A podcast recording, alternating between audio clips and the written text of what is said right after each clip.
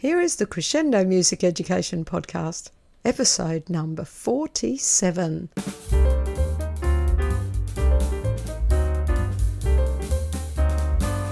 Hello, everyone. Welcome to another edition of the Crescendo Music Education Podcast. I'm going to talk today about using felt staves and counters in your classroom. I am a little bit of a fan of manipulatives. You've probably guessed that. I love hands on engagement, different ways to practice known concepts. I guess that's my thing. So I thought I'm just going to pick one every now and then and do an episode on my favorite manipulatives. So this one is all about felt staves and counters.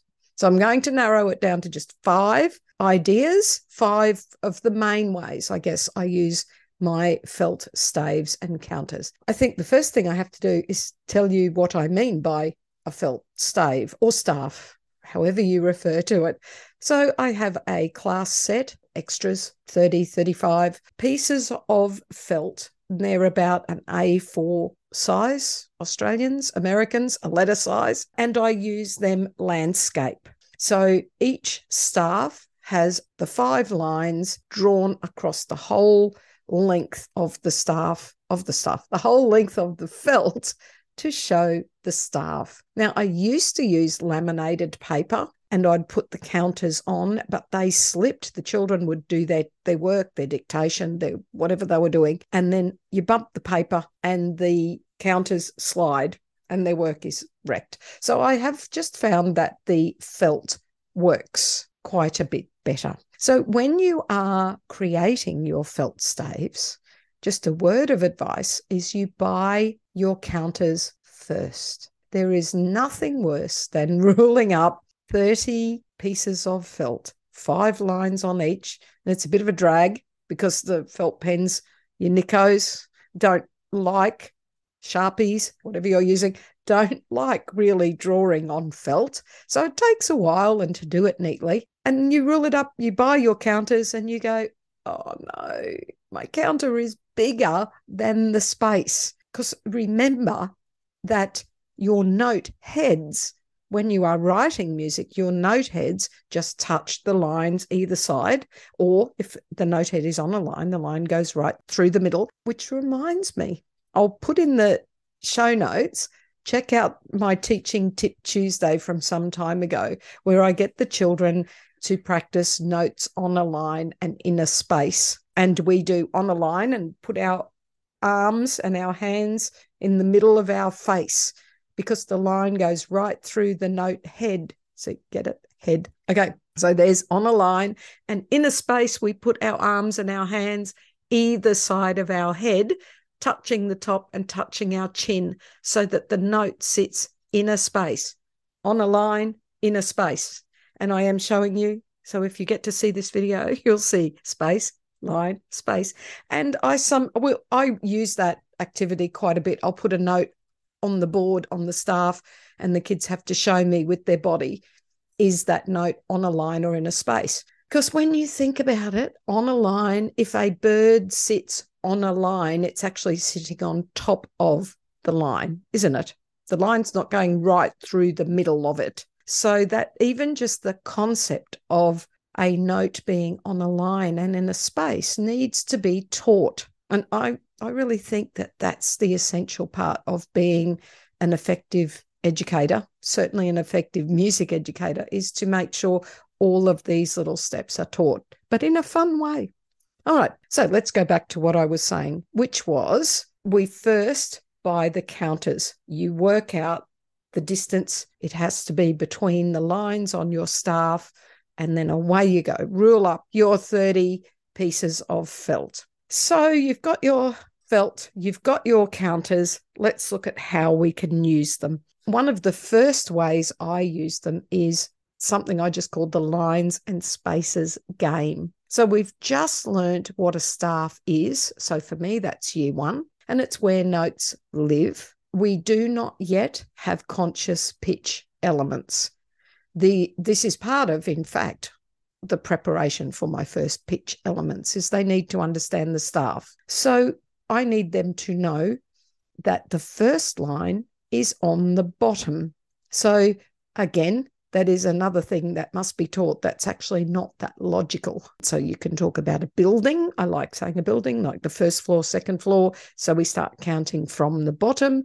I have a couple of little funny things I do about starting at the bottom, and I might just happen to tap my bottom when I say that. So we have a lines and spaces game. Now, for this one, I just give everyone one counter and one felt staff. They put it on the ground in front of me and they're all facing the wall. They're all facing the front. I think that's important to not be in a circle because I don't want them to be seeing the correct answer, but upside down, which makes it look incorrect. So I like to have them all facing the same way. And I will call out something like second space. They have to put their note head on the second space and then put their hands on their head. And of course, they all want to do it very quickly. So soon it becomes a race. And I sit back and point, yeah, okay, first, second, third, fourth. Then I've sort of lost track and I'll just check that they're correct. And then, oh, you did, you got that one first. Yay. We'll all clap. Away we go. So they have lots of fun doing that. And we're just practicing the naming the notes and spaces first, second, third, fourth, fifth space, and first, second, third, fourth. No, did I just do that the wrong way round? Yes. first, second, third, fourth, fifth line, and first, second, third, fourth space. So it's a really simple game, but they they love it. And before that, I've done a bit of exploring and given them more counters and said, can you put all your counters in spaces? Put all your counters on lines. Pick out all of the pink counters you've got and put them in spaces. You just make up whatever games you like. So it's just playing around with the stuff. The second thing I like to use my felt staves for is dictation. So, one example, a very simple one, I might just sing a So and Me melody once they know so and me, and they know that so and me is a skip apart, that me is a copycat, that so and me are both on lines, me is a skip lower, all of those things they have to know. You might sing a simple melody and they put the note heads onto the staff, just as simple as do, do, do, and they have to put the note heads in. This is so important because they're learning that they can't put the note heads on top of each other. They have to keep moving from left to right. That left to right progression is so important. And how much easier to just slide some counters around than have to write pencil and paper and then rub it out. And they can easily see correct examples all around them. So I just think this is so powerful to do some simple dictations right from when they've got some melodic elements. Use these felt staves. And I can tell you that all my primary kids, right up to 11, 12 year olds, love using them. I don't think they ever outgrow them. Now, just a little note because I've come across this when I've done methodology lecturing before. Some people like to have so and me just on the first first and the second line and just in the third, hold on, yeah, the third and the second space. In other words, like the treble staff, G and D and C and A. Now, my argument is that you can actually do so and me in any place on that staff because there is no clef. We do not yet know what a clef is and how it is used. There is no clef there to dictate the absolute pitch. So at this stage, we're just using relative pitch. So you can put so anywhere and work out where me would be and do your dictation. Now, if that really goes against the grain and you think, I could not possibly put so on the third line and me on the second line, I could not possibly because that is B and G, and you can't accept that there's no treble clef, so it's actually not B and G. But that's that's okay then. Don't do it. I'm not making you. I'm just giving you my perspective on the fact that there's no clef. So you put it wherever you want. Okay. But stick to just those places that works on the treble staff if you're happier. Okay. So dictation, any of the known notes that they know, pitches, or absolute names if you work in letter names, go for it. It's a really handy little dictation tool. Three, the other thing I like to use my felt staves for is just generally what I'd call note positions. So I might say, okay, my do today is on the second line. Can you please put a counter where me is? Or so today is on the fifth line. Would you put where do would be? So you can play those sort of games.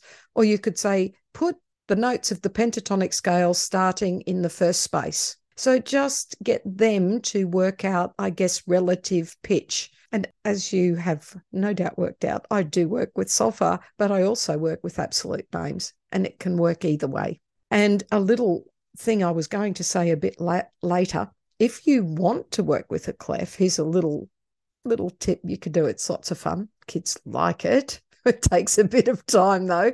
You can give them a length of black wool and they can actually create a treble clef at the beginning of their felt staff.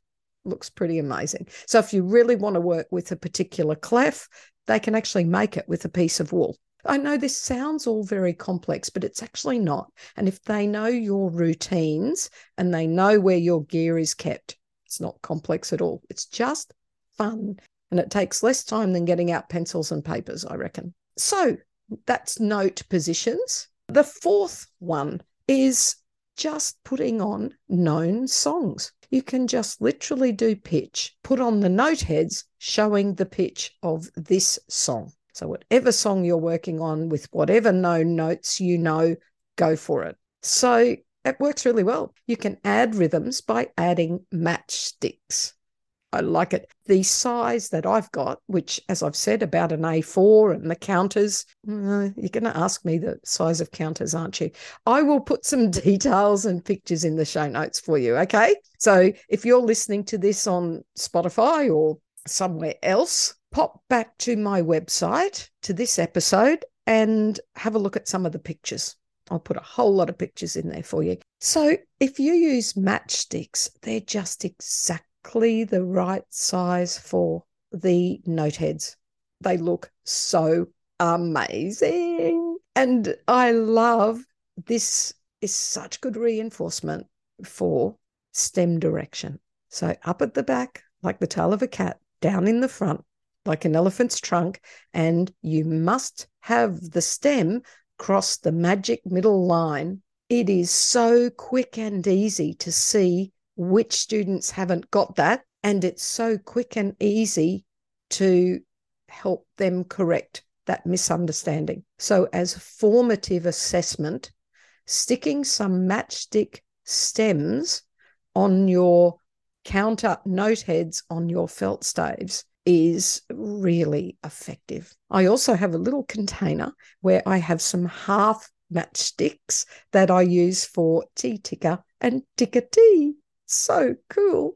If you want to do something with compound meter, more difficult because you need your dotted crotchet, your tum. I have used small, the little dots that are like the cutouts from a hole punch. I hope you know what I mean, that we don't get hole punches as much anymore. We used to have to punch sheets to put them in ring binders.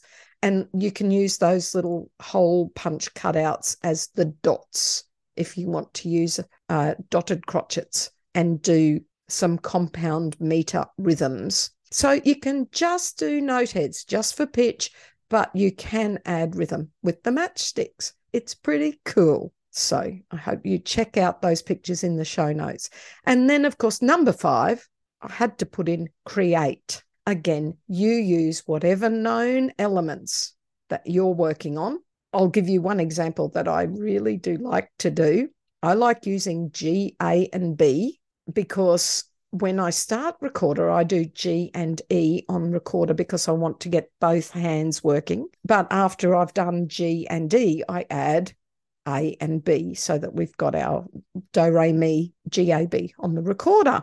And we write ourselves a recorder piece. You can put in your treble clef with wool if you wish, or you can just say, as I have done on some occasions, okay, most occasions, I have just done pretend there's a treble clef. All right, where would G be? So away we go. We write ourselves a composition on three notes. You can add the rhythm if you like, and they have done a composition that they can then play on the recorder. So they can write it, they can practice it, they can go and play their friends. You can take photos of it, put it up on the screen, and we can play each other's composition. It's heaps of fun. I really like that. So that just the five quick ideas for using my felt staves and counters, lines and spaces games, dictation, note positions, writing known songs, and creating melodies. The only other thing that I wanted to mention is storage. I have tried all sorts of things for the counters, particularly. The felt stave, not so difficult. I've got tubs that slide in like drawers now. They are amazing. I'll try and put a picture of one of the of one of those units for you too. They are really handy. So they just sit flat, my felt staves. But the counters, I used to have them in the little film canisters in the old days of film before we could take 1000 digital pictures which i love anyway i used to have them in that but even then the lids would that sort of worked but the lids would come off. There'd be counters all over the bottom of the bucket or whatever you're storing it on. Someone would only have, I've only got four counters in mine because someone's, oh, it's just a nightmare. This is what I do now. Oh, and I do know Deb Bryden has hers stored in, oh, oh, I want to say M&M tubes. I hope that's right. And she's made beautiful counters and they're lovely. They're really gorgeous. So you do whatever works for you, but I'll tell you what works for me. I have mine in one of these storage tubs, just dumped in. I put them on the ground. I take the tub out. I put the tub of felt staves on the ground. The kids walk past and they take a handful of counters, a small handful of counters. They take a felt staff, they sit down and they start working on it. It is quick, it is efficient, because I've set up those expectations. They know what a small handful is. I mean, everything has to be taught, doesn't it? Again, it's just the nature of teaching. So that's not a problem for me. When we pack up, it all just gets tipped back in this tub. So it's actually very quick. So that's what I do. Basically, it's a tub of counters and a tub of the felt staves that are kept nice and flat. And that's how I store it. So I hope you've got a couple of little ideas, maybe new ideas, or maybe a reminder of something you haven't done for a while. I love using my manipulatives. I love using my felt staves and my counters. And why not consider doing that a little more? We're still doing writing, we're still doing reading. We're just not using pencil and paper, but we're working on our literacy. So I guess I guess we're not really doing writing, are we? No, but we're we're working on our literacy skills, getting ready for writing. anyway, hope you have got something out of that. Let me know if you've got some good ideas out of this episode. Till next time, bye. Thank you for joining me for this podcast. Don't forget that you'll find the show notes on crescendo.com.au forward slash the podcast number of this episode. Also, you can find the transcripts there. So you've got all of the detail that you need. If you've found this podcast useful, I'd really love it if you share the link with a colleague. Remember, all I can be is the best version of me. All you can do is be the best you. We'll meet again. I hope we will. Bye. As we know, laughter relieves stress. Don't lose sight of the funny side of life. I have tried to eat a clock before, but I found it was too time consuming.